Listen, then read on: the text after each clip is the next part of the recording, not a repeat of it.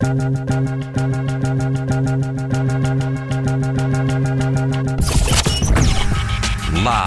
from the Battle Born Broadcast Center, it's Cofield and Company.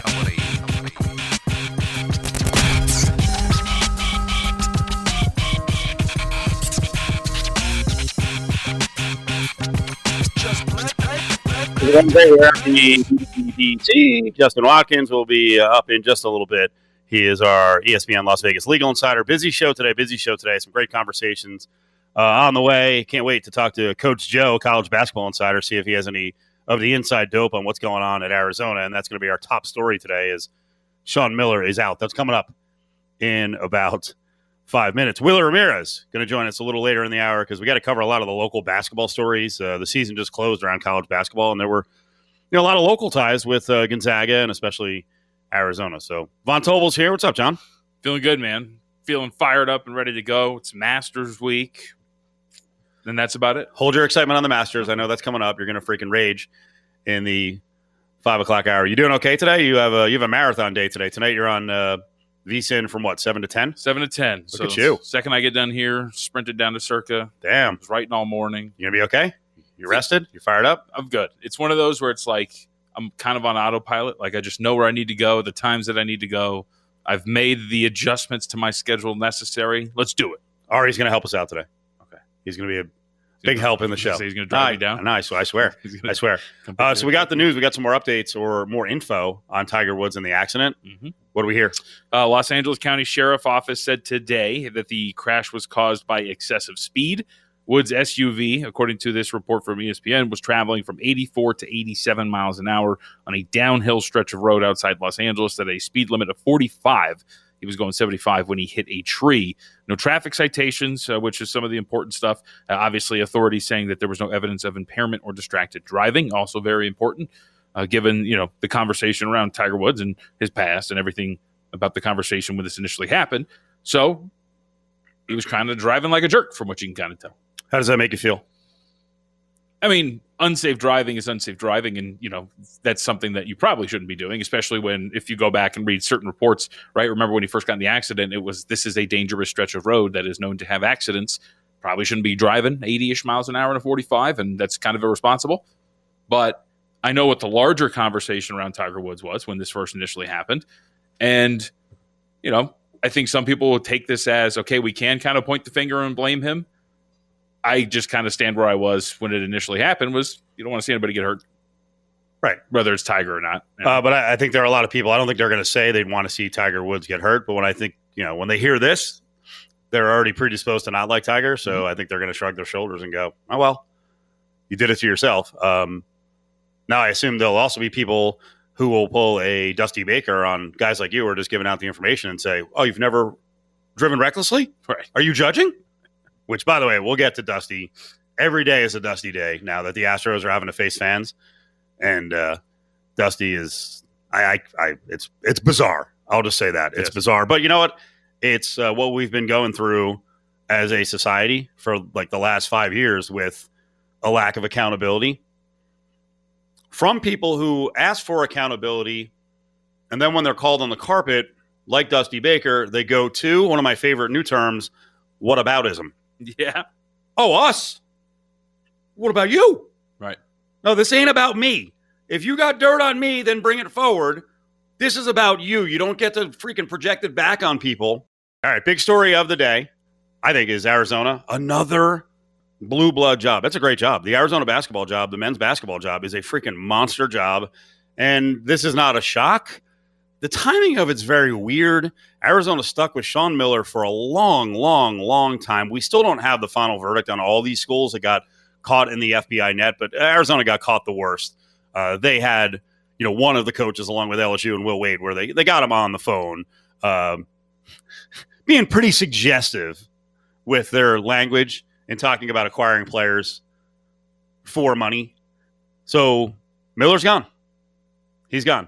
You're not shocked, right? I mean, this. Oh, no. I guess in some ways some people could say, like, yeah, you know what? I am shocked. I thought he had weathered the storm, and this is big-time college basketball, and they just don't care. I mean, I guess that could be the mentality. To me, the more shocking, and that's just if you want to use that term, the more shocking aspect of this is the one that you brought up. You know, you had the postseason ban this year.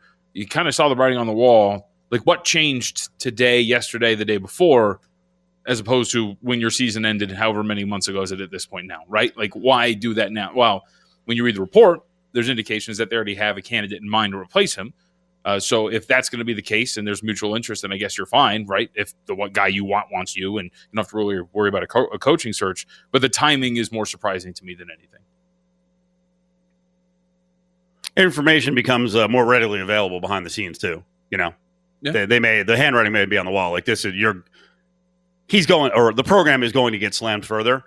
You may want to get rid of him to clean things up as early as possible and try to ask for some leniency. Like, hey, we got rid of the cancer. Well, we got rid of the guy who was doing it. We already the assistant coach, Book Richardson, already got caught in the FBI net, so he's gone. You got to get rid of the other guy.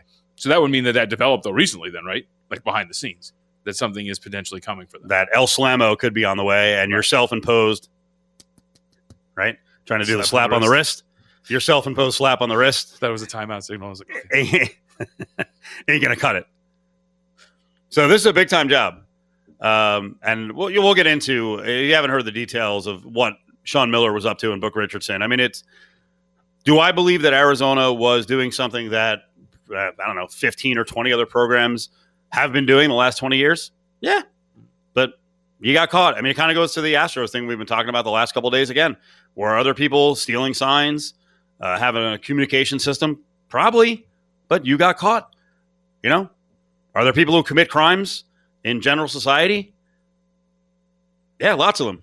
Sometimes they don't get caught until they're like 10 deep. Sometimes you get caught when you're one in. I'm not comparing cheating in college basketball to some serious crime, but you got caught. You got to pay the price. Can't do the whataboutism. What about them? What about that? You got caught. So your coach was in the net. He's gone. Really quickly. So if we're assuming that something came down, and again, going back to our conversation, that something potentially is going to happen with Arizona, is this job that good? It may not be great in the short term, but, yeah, it's still an awesome job. Because as you see, the programs that have been dinged recently, you really don't get pounded that much. Yeah. And within a year and a half, yeah, the job is a very good job again because everything's still in place. Do you truly believe, unless it's something just horrific, go back to – SMU football getting the death penalty or Baylor, having to start from square one when Scott Drew first got on board some 18 years ago. The NCAA also just doesn't do that. They did it most recently to USC, right? They tried to do it to Penn State, but they were pansies and they backed off that one. I mean, most of these jobs, it's going to be tough for a year and a half. Yeah. But everything that puts you in the place, one, to get caught, but two, to be successful, is still in place. Do you think people actually stop? Do you think the people around the program – the people who work to make sure that the Arizonas of the world are good, do you think they actually stop what they were doing? Right. They're like, we just have to get better at not getting caught. But everything's still there. All right, that makes sense. Because, I mean, like Tommy Lloyd is, Gonzaga assistant coach, is rumored to be the guy that they want.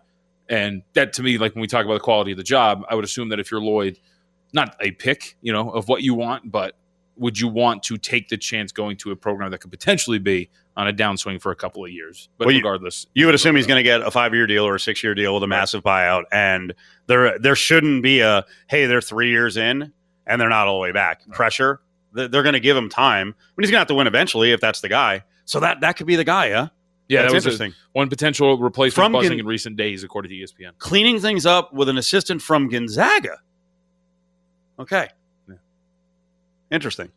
That mid-major, that plucky mid-major. Clean mid-major. Clean. That's an important part. Clean. Yeah. They do it the right way. Of course they do. Because I started thinking today, I'm like, wow, if you wanted to go with a really interesting idea, and we always have this discussion here in Vegas around the UNLV job where people are asking for, one of our own, right? Hey, Stacey Augmon. In this case, Kevin Kruger. One of our own. He's taken over. Jason Terry is an assistant on the staff, former NBA player who's just out of the NBA. He doesn't have a lot of experience, but I thought that would be kind of interesting. Who knows? Maybe he stays on the staff. I mean, again, like the way you handle different things when building a staff around your basketball program former players, Juwan Howard's done a very good job. Phil Martelli was a hell of a get. Yeah, exactly. Right, experienced head coach, and he's done a good job. And, you know, they both recruit well. And Jason Terry's a more recent name. That helps you in recruiting. Like, but it wouldn't be the worst idea ever. Yeah, we've had Jason on. He can lead a program. Right. There's no doubt in my mind that if he shows that, you know, he can do everything a coach needs to do, that he'll be running a program at some point. So this has been an incredible offseason. And this is also why when I pitch to people, hey, UNLV can come back in the basketball world, the possibility of mid-majors competing for national titles, for more teams out there to compete and compete at a high level in the NCAA tournament, it's coming. It's not going backwards. The Blue Bloods are not coming back in droves where you feel like only 7 programs can win. Players are everywhere now. They won't stay at the big programs very long if they're not playing in the first and second year. And the other thing, and this is what I pitch for college football, John, there is a transition when the greats of the game at the coaching slots, when there's like 7 of them, and within a 3-year period, they all leave. You think the programs go 7 for 7 and picking their next coach and just immediately move, you know, up, onward and upward? Right. We'll see. I don't know if Hubert Davis is going to do a great job at North Carolina. I have no idea who's going to take over for Coach K. That could be a disaster for a little while. They take a couple of steps back. Who knows? You know, how much longer Boeheim's going to do it. He's definitely doing it for one more year because they're out there doing what they need to do, getting players, right? But there's going to be a passing of the guard with like 6 or 7 programs, and now you've got Arizona. Sean Miller's a younger guy, but because of what they were doing, now you got a passing of the guard. And the next guy, maybe it is a disaster. Maybe they are a 500 program for 5 years. So I'm certainly not trying to paint like a rosy picture based on a cheating scandal and a coach losing his job, but things are happening around college basketball. Hey, even Lon Kruger, good guy, right? Did it the right way at Oklahoma. I don't know if Porter Moser is going to be good, right? Mm-hmm. So with all this change means there's going to be a lot of upheaval and the chance for a lot of upper mobility for the teams at the bottom of the Power 5 conferences and also a lot of mid-majors. I mean, I thought that the second that I saw Roy was gone, like personally, just like you don't know. We've talked about this all the time, whether it's playoff runs or you can just frame it in the context of building a program that has been a powerhouse. You have no idea when you get back to that point, especially when you make that shift at the top. Huh? And that got me thinking about that. Like, you know, to me, at least in my formative years, North Carolina basketball has always been a thing for the most part. They've been extremely good. They've been a powerhouse, but you've slowly started to see that decline, and now Roy is gone, and who knows what they become going forward. Nothing's guaranteed, and especially in college athletics. Look at some of the legacy programs up until the 90s in college football, and some of them are still fighting 20 years later to get back to a level where they can win 9-10 games and actually compete for a national championship. Programs like Nebraska, I don't know if they're ever going to be back. Now they think they're going to be back and it's that easy, but now you've got like 20 years of proof. It just ain't that easy. Visit Cofield's Corner on LVSportsNetwork.com for access to the latest podcasts and best interviews. You're listening to Cofield & Company, live from the Battle Born Broadcast Center on ESPN Las Vegas. It's a Wednesday on Cofield & Company. Lots to get to. You know, middle of the week generally is a good time to talk baseball because the weekends get crazy with playoff action in the NHL and NBA. That's coming up. But we got some time for baseball today. And, man, a lot of the same issues are popping up. And Willa Ramirez is with us from the AP. And Willie's got a great series going on where he's talking a lot of baseball this month. We're going to go through the 3 different elements that he's put together, great interviews that he's done. But I got to ask you, Willie, you're about my age. And, listen, I don't want to come off here as some kind of tough guy who's out there, you know, fighting in the streets. But I do think in baseball there does have to be some leeway on payback, and it's an aggressive sport, and you got to police the plate. And again, baseball, I think, is missing the mark with this Castellanos thing that came down, started last week, came down this week with a 2-game suspension. I don't get it. If players can't protect themselves at all, or, you know, in that case, I guess you would call it showboating or taunting. These aren't like 14-year-old high school athletes. They're adults. What is baseball doing? Do you like this? Are you worried in baseball that things are going to get out of control if we have some taunting or payback? You and I come from a time where we were used to Pete Rose just trucking people over at home plate, right? Or anywhere on the base. Charlie Hustle. I mean, I saw that. I saw when he got up in flex, and I loved it. Like, I loved the energy. This was before the suspension. When I saw everything that had taken place, you know, you see the highlights and you go on Twitter and you're seeing all the video clips. It's almost immediate these days. And I loved it. I was fired up. I was like, hey, the season's here. Let's go. And then I heard there was a suspension, and I'm thinking, wow, you know, all these decisions that are being made, and I'm a very non-political guy. I know, you know, you guys talk a lot of politics. I'm just very not political. But, you know, with the decision with the All-Star game, I get all that. But the irony of that decision, I just found hilarious because it came from a state where what's Atlanta's nickname? You know, what's their nickname? The Braves. There's so much contradiction with what's going on when you hear discipline and how they're handing this out in suspensions. And I really don't know the direction. Let's get into Vegas's connection to Major League Baseball, and we'll talk now, and then we'll get to going back in history. We have a rich history here in Vegas, and Willie's doing these monthly series, really taking a deep dive look at Vegas and sports and how the town has grown over the years. And let's start talking about the latest great prospect who just came out of UNLV with the Phillies from UNLV. Bryson Stott. Yeah, he got drafted 2 years ago, went to Desert Oasis, and then of course UNLV, and you know, it was really labeled as could he be the next great, you know, Chris Bryant or Bryce Harper, and they really immediately threw his name up there. And the funny thing is I remember when those guys were coming out, and I remember when Chris played at Bonanza, and Bryce, of course, you know, graduated early to go to CSN. The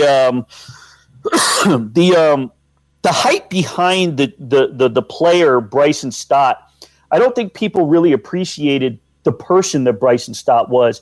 At the time, I had written a story for the Associated Press behind those lines, and they really wanted me to sort of bite down hard on that. So there was a bit of a hook to get the readers in. But the story about Bryson is so much more about the character that he brings off the field that makes him a better player, that he's coachable, that he's somewhat humble, that he understands his role, that he understands what it takes to improve. He understands the work ethic behind perfecting the craft, and he's never really gotten a big head.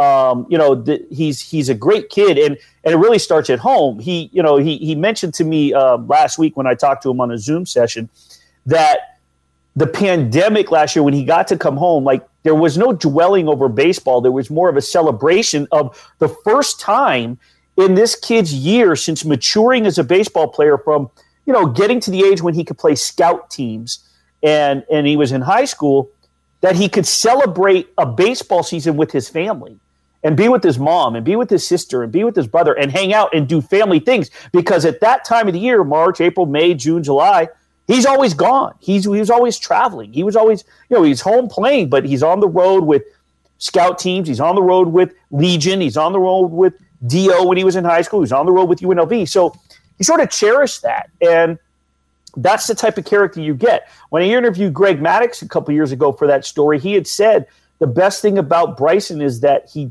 just doesn't, you know, he knows he's a great player, but he doesn't wear it on his sleeve. And he's got all the tools, he's got all the makings, and he just continues to chip away at each talent and improve. He's diversified in where he could play. So, you know, I think the level-headed kid in him is really what is carrying him more than the talent itself. So I'm looking forward to his growth and his progress. I'm looking forward to seeing where they place him. He told me, he said, I don't know. You know, I asked him, I said, Bryson, can you let us in? I don't want you to jinx yourself. Do you have an idea of where you're going this year, high A, low A? And he said, you know what, Willie? It's on me. It's on me. I just spent spring training with the big league club before they left for Philly in Clearwater, and I felt that I did my part. Now it's on me to go and prove what I can do in minor league spring training, and it's on me to land as high as I can go. So I'm hoping he gets to AA and just continues to climb, and who knows what will happen later in the season. I mean, you know, when you're right-hand man and you're close with Bryce Harper, it somewhat helps, but the kid proves himself on his own day in and day out. Where can people find the series? It's going to be WGRamirez.com. This month's series is The Boys of Summer. As you mentioned, every month I try to do a different series, and the personal side of things I try to tie in, which we'll talk about later.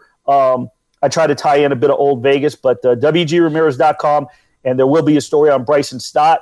There'll be a localized story, and there'll be a personal story, which we can talk about later. It's our buddy Willa Ramirez here on Cofield & Company on this Wednesday.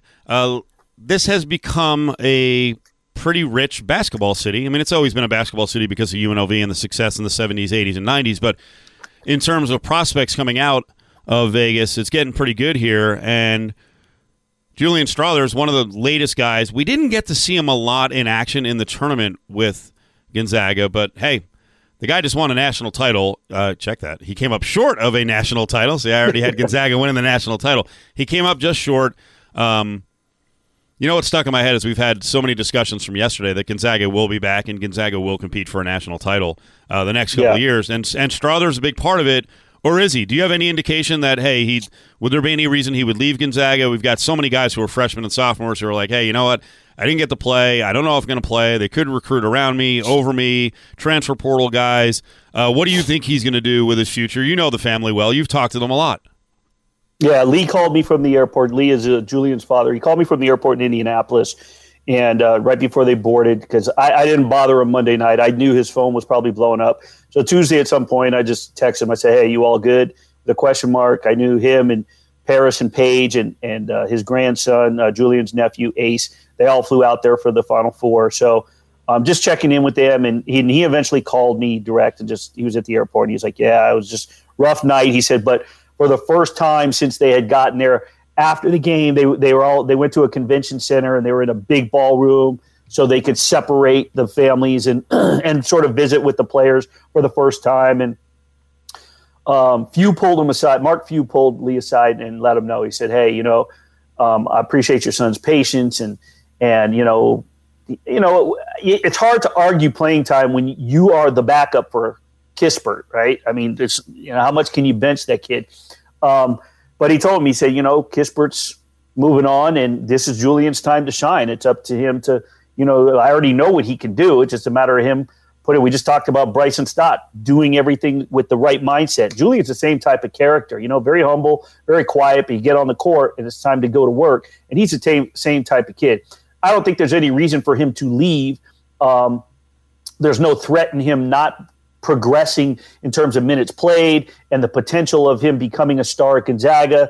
Mark Few is a guy who for the most part cultivates players and promotes the longevity in a college career, and that's why they chose Gonzaga. So I can't imagine that they would leave and transfer, and if there was going to be any one place that he would consider it, and obviously it would be to come home and play for Kevin Kruger, but that consideration is I'm 99.9% sure is not taking place because they're not unhappy. They understand the minutes played. For me personally, taking my friend hat off and knowing Julian since he was born and looking at it from a journalistic standpoint, I can tell you that I looked at the game, I analyzed the game, I handicapped the game. I felt like Mark Few got outcoached once again, and for the second time in the national championship game. I looked back at the game against North Carolina that they lost, and the reserves were used well. The minutes were spread out.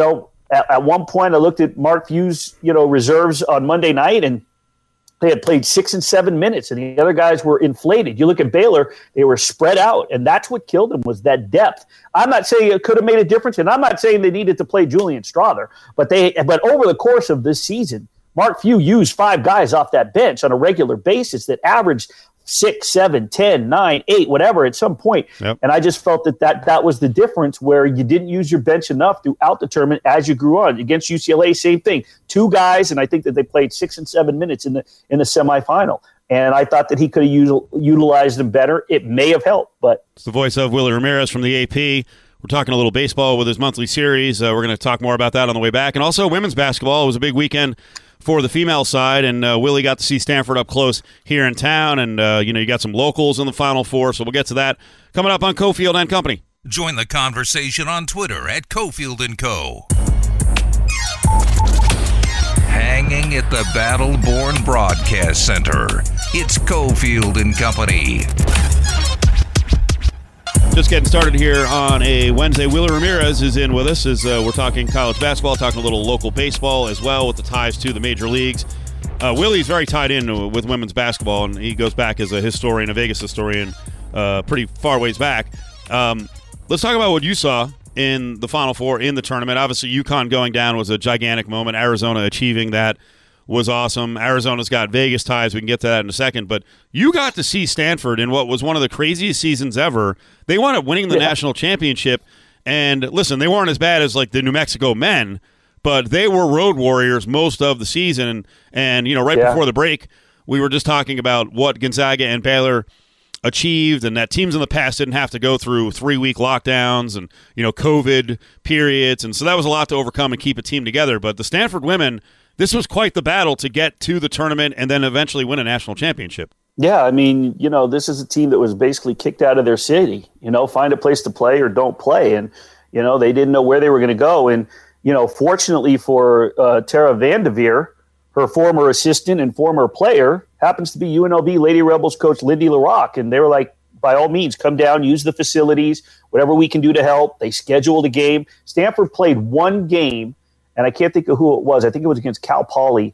And then their second game of the season was against UNLV at the Thomas and Mack. I got to cover that game. And I want to say Tara moved within one game of Pat Summit. And I was so hoping that Stanford was going to get to play a couple of more games, and I would have got to cover the game in which she broke Pat Summitt's record, because that would have been sort of fun to write about. But they didn't know what they were going to do, and they were living out of suitcases and hotels and traveling, and couldn't go back to campus. And so that's rough. No matter how good you are and how much of a Hall of Fame coach, these are still 18, 19, 20, 21-year-old women that, you know, that are living out of hotels, and that's tough. So, you know, and you're an athlete as well. So you got to remember training and muscle recovery and, you know, being able to have a trainer's room and getting your ankles wrapped and maybe getting the right treatment, the right stim, the right massage therapy, cupping, whatever it may be. It's just not part of the norm, and you don't have that. And Stanford endured that for over 2 months, you know. So to overcome what they overcame was quite impressive. And then to see them back at the Pac-12 tournament, you know, and watching them the way that they played, you know, for a few days. I don't know. I'm sure that somebody's done it, so I don't want to sit here and state claim to being the first or the only one this year or something to that effect, but I'm sure that at some point teams are rolling through towns and they hit the same towns. But I just thought it was kind of cool for a freelance AP reporter in Las Vegas, where none of the teams are from, right, that I got to cover Baylor and Stanford, and they both won the national championship, you know, and wrote stories on them for the Associated Press. I sort of took pride in that. I look back, and it didn't dawn on me until after Baylor beat Kentucky. I was like, hey, wait a minute. I got pictures of me on press row from doing, you know, from covering both. So that was kind of cool. But, yeah, it was, you know, just the excitement behind women's basketball should be at a high right now. You know what I mean?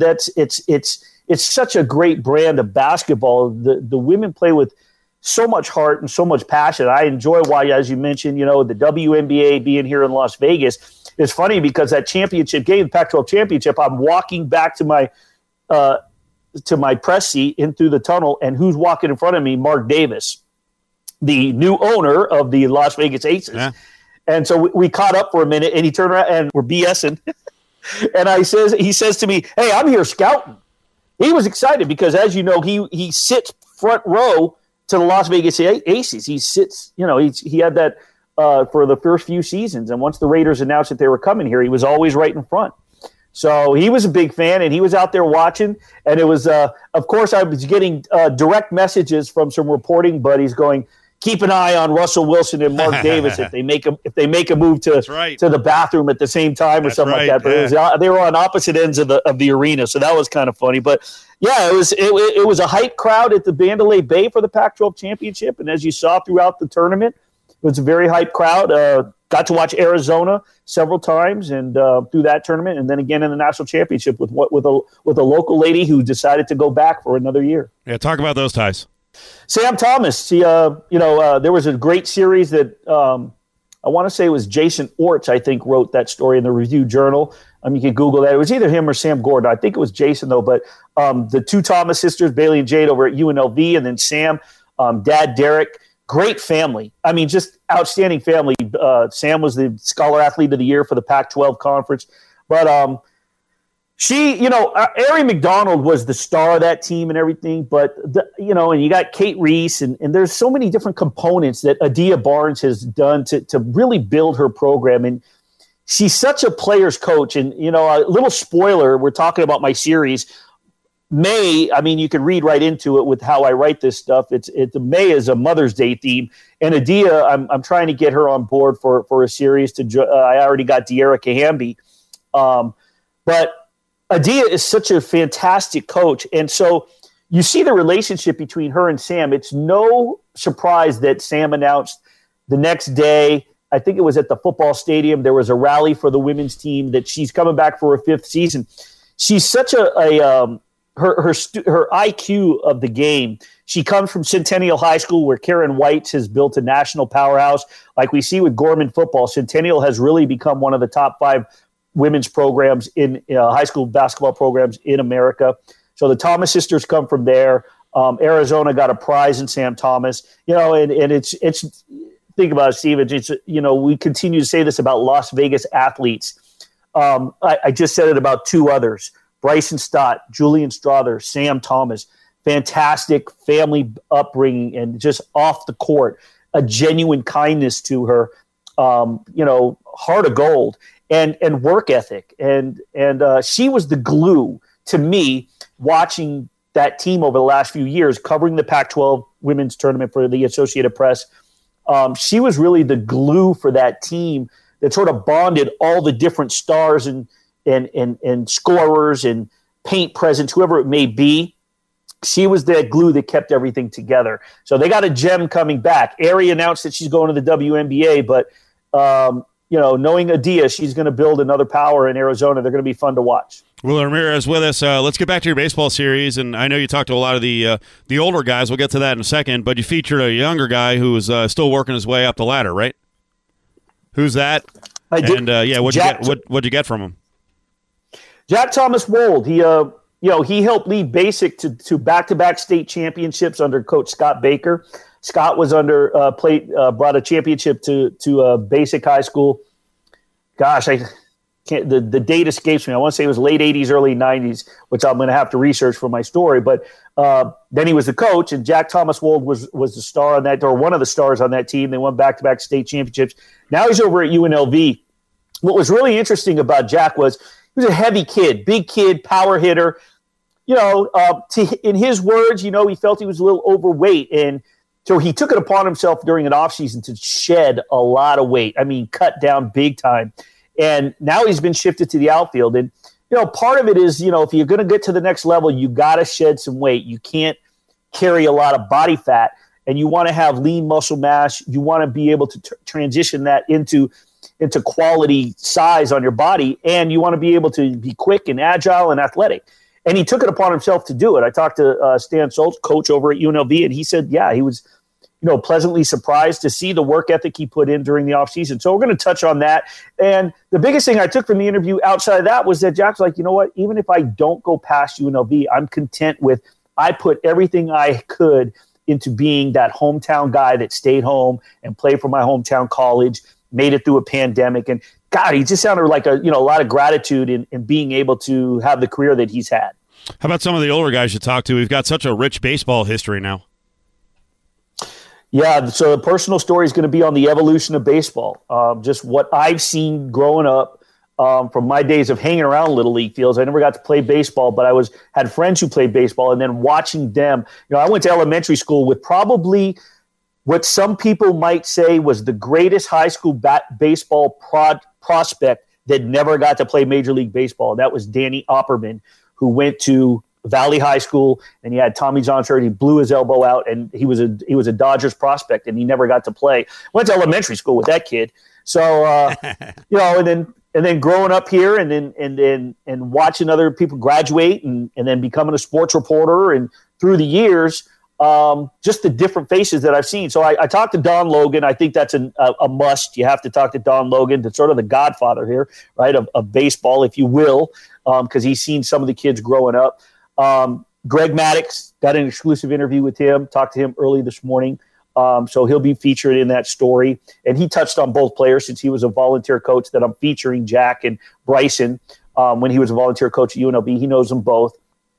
I spoke to Nick Garritano, who, he grew up here, and he played Little League here, and he played at Chaparral High School, and played football for UNLV, and is now the coach at Green Valley. He followed a legendary coach who some might say is one of the greatest high school baseball coach, if not the greatest, because the branches are still out there of his tutelage, and that's Roger Fairless.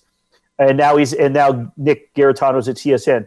I'm hoping that I can reach out to Roger. I know he's been ill and he's just been battling, and he's trying to stay strong and courageous. We texted a little bit last week, so I'm trying to. Hopefully, I can get him on the phone. But yeah, and it's just gonna. There's no way. I've decided there's no way that I could write an entire column and mention everybody. I just couldn't do it. And even if I write a 2,000-word story, right, that's 1,000 names, and it still wouldn't fill it with scouts and coaches and sponsors and guys who started Legion, from the Fred Darling to the Paul Sundice to Izzy Marion, to the Manny Guerras, to the scouts, to the this, to that. You just can't do it. To all the batting facilities, Al Ramirez and Vino Ramirez, who basically brought Tommy Pham in before Tommy Pham was Tommy Pham. So there's so many stories out there. So all I can do is just make mention and throw a disclaimer in the story that I'm not going to be able to mention everybody, and I apologize, but here's who, long before we knew anything, there was Mike Martin in the Las Vegas Baseball Academy, which was way down off Sahara and Decatur behind the Las Vegas Boys and Girls Club in this little rinky-dink facility, but they built players up. So, playing fall ball on Potosi Park, which literally looked like a sandlot, when Chase Maddox and my son Jordan were playing in a fall ball league. So many stories, Steve, that it goes. It really does stretch far back. When I talked to Greg Maddux and I talked to Nick Garritano, the one thing that I made sure I brought up was, hey, do you remember when it was just Paradise Valley American, Paradise Valley Little League or National, and then there was a Western or Red Rock and a handful of others? There was no Green Valley, there was no Piccoli. There was no Spring Valley, no Lone Mountain, no Mountain Ridge. There was none of that. None of that was built. There was, there was a handful of. There were 10 high schools, and there was maybe 10 little leagues in town. So it's really been incredible, the explosion. So it's more of a tribute on the explosion of it, and getting some of the big voices in town to touch on it. This sounds awesome, Willie. Tell people again where they can find it. And Willie's been doing this for a while now, his monthly series, and it seems like each one gets better and better. Where can people find it? WGRamirez.com. I'm hoping to publish it Friday. The good thing about having your own site is you really don't have a deadline, so I'm hoping to have it perfected and done and ready to launch on Friday. I will also have to mention that I got some nice assistance with some photos and some input from our buddy Jimmy Gemma over at with the Las Vegas Aviators. So, yeah, I'll be promoting it on my Twitter at Willie G. Ramirez. So I usually have like a 4-tweet thread that introduces it and then links to each one. I'll have it all over my social media platforms and everything, and continue to to promote it throughout the weekend and next week, and enjoy this month's series. On Twitter at Willie G. Ramirez, Willie G. Ramirez. Willie, we appreciate it. We'll talk to you soon, okay? All right, Steve, thanks.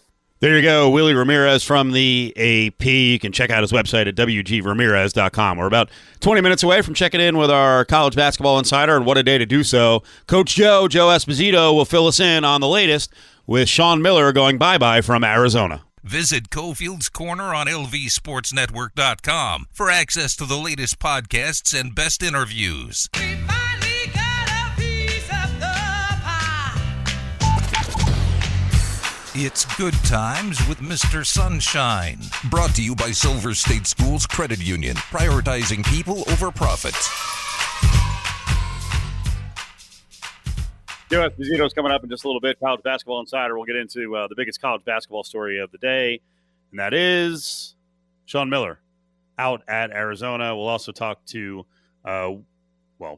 he's not the newest anymore because they've been making hirings left and right, but one of the newest UNLV assistant coaches, Carlin Hartman, is going to join us at 5:30 today. All right, Von Tobel, we got a good time story here with embrace debate type shows, sports discussion shows. I thought for the longest time maybe my favorite explosion face-to-face in sports radio was you and was it the olives on pizza, or was it we were just busting your chops so badly, kind of giving you looks during one show that you just exploded on us and you were like, that's enough. Well, not today. That was because I had messed up on an update, like a pronunciation, like you guys never do, and so we had to stop the show. Don't pull a Dusty Baker. I don't want to hear whataboutism. Accountability. You messed up. That's you executing. We made goofy faces at you for like the 500th time, and you snapped. But you got the olive thing with Adam Hill was epic. I think the black olives. It just got higher and higher and higher. It was screaming. But I never thought like, hey, someone's in danger here, and the person who would be in danger would be me because I would think for that setup I was in between you guys and you're both a lot bigger than me. What is going on with this clip? And I know it's a couple days old. Oh. Brandon Marshall, former NFL player, who is a gigantic guy. Like, I don't know if you saw the picture of him about 2 months ago. He's been working on boxing, and there was a post-workout photo with him and Evander Holyfield. And Holyfield looked like a freaking middleweight. Brandon Marshall's gigantic. And we're not talking really linebacker big. Brandon Marshall from here in Cimarron. No. We're talking wide receiver Brandon Marshall, who's built like a tight end now. So he's been doing more sports talk. What was the show, though, that he was on? So it's called I Am Athlete. It's a podcast. Okay. It's, simulcast on all the other streaming sites. YouTube, I think, is primary one. But we got video of it, right? Yeah. It's on YouTube. So you see the images of – what was the discussion over? So this discussion is over NBA contracts and apparently how they work. And so you'll hear an impassioned Brandon Marshall talk about this to where he's saying and screaming about how NBA contracts, keep in mind, this is what he's saying, are not guaranteed. Oh, no. Are not guaranteed. Here he is. Y'all talking about because y'all talking about the NBA, everybody got guaranteed contracts, and it's false. They do. Searching this. And I'm telling you, it's the truth. No, they don't. Not everybody that's on the NBA roster have a guaranteed contract. There's two-way contracts. There's two-way contracts. No, it's not. And then there's the top dogs. There's the top dogs. No, it's not. There's four guys on the NBA team that got guaranteed contracts, and everybody else can be cut today and don't got nothing. And don't have land dime. Look it up. Look it up. Look it up. It's not guaranteed. It's not guaranteed. It's not guaranteed. So who has a better structure, the NBA or the NFL? Everything y'all saying is what I'm saying. It's now you finally got the Russell Wilsons of the world finally saying something. What is he talking about? Like, at some point, do you hesitate and you're like, okay, maybe I'm wrong? Well, I mean, not if you're that – I mean, if you think that highly of your own opinion, then no. And the audio doesn't really do it justice because, one, his face is incredible. Like, there's veins popping out of his forehead. He's screaming. He stands up. Right. There's a new meme, by the way, that it's just his face all scrunched up, screaming with veins popping out everywhere, and it says, what sport opinion makes you defend it like this?" God. Like, it's just ridiculous. But the best is Chad Johnson is just sitting there, and he's just like this, just hands on his head, like, what is happening right now? Because for those who don't know, the majority of you do, but for those who don't, NBA contracts are pretty much all guaranteed. There's like 95%, as Jared Dudley put out, 95% of these contracts are guaranteed in the NBA. Maybe some guy will rework a contract so that he's either paid a little bit more on the back end, whatever it was, partial later date to be either cut or signed by the remainder of the season. It's all guaranteed. Man, good thing everyone stayed calm except for Brandon Marshall, because I think in the room were, as you said, Chad Johnson, Brandon Marshall, Fred Taylor, who I think is a little bit older than all the guys, but he's a big dude. And then Channing Crowder, who I still think does sports talk radio in Miami, like he's a gigantic dude. We could have freaking people throwing on each other over a factoid that's just, frankly, is incorrect. I think R. Kelly could watch that and be like, dude, stay composed. And we know R. Kelly from his interview where he's flipping out, hitting his chest. Doesn't it make it easier knowing how wrong he is? To stay calm. Yeah, just right. Like if you were just screaming at me like that, like you know, like the sky is red today, and I just like if you just kept screaming over and over again, I feel like I'd be able to stay calm a lot easier because I'm just like this idiot. This is foolish. What is he screaming and just sit about? There and go blue, right? Blue. It's not. It's not. He's got a. Because I think he's one of the regulars on First Things First. Is that the name of the Nick Wright show? Pop up on and I know like 4 months ago he had some crazy explosion there. Like people they've got to talk to him. Executives and producers got to talk to him. Like, dude, like there's impassioned arguments, but you're scary. Oh, I think men do this more. Well, I think you do it more. Look, we're talking about it. Nah. This clip, by the way, is like 2 or 3 days old. I guess. Hey, you're right. That is a good way to flip things when by the way, we have some Stephen A. later on. I know you're mad about, and I kind of question if it's just a bit, and he's getting us. He's getting us. All right, on the way back, we'll get to some headlines like looks like a bunch of sponsors are starting to halt their work with Deshaun Watson, and COVID and hockey certainly ain't done. It's not dead and buried. The Canucks news continues to get worse as more and more members of the organization, including 20-plus players, have tested positive. This has been Good Times with Mr. Sunshine, brought to you by Silver State Schools Credit Union. Become a member today at silverstatecu.com.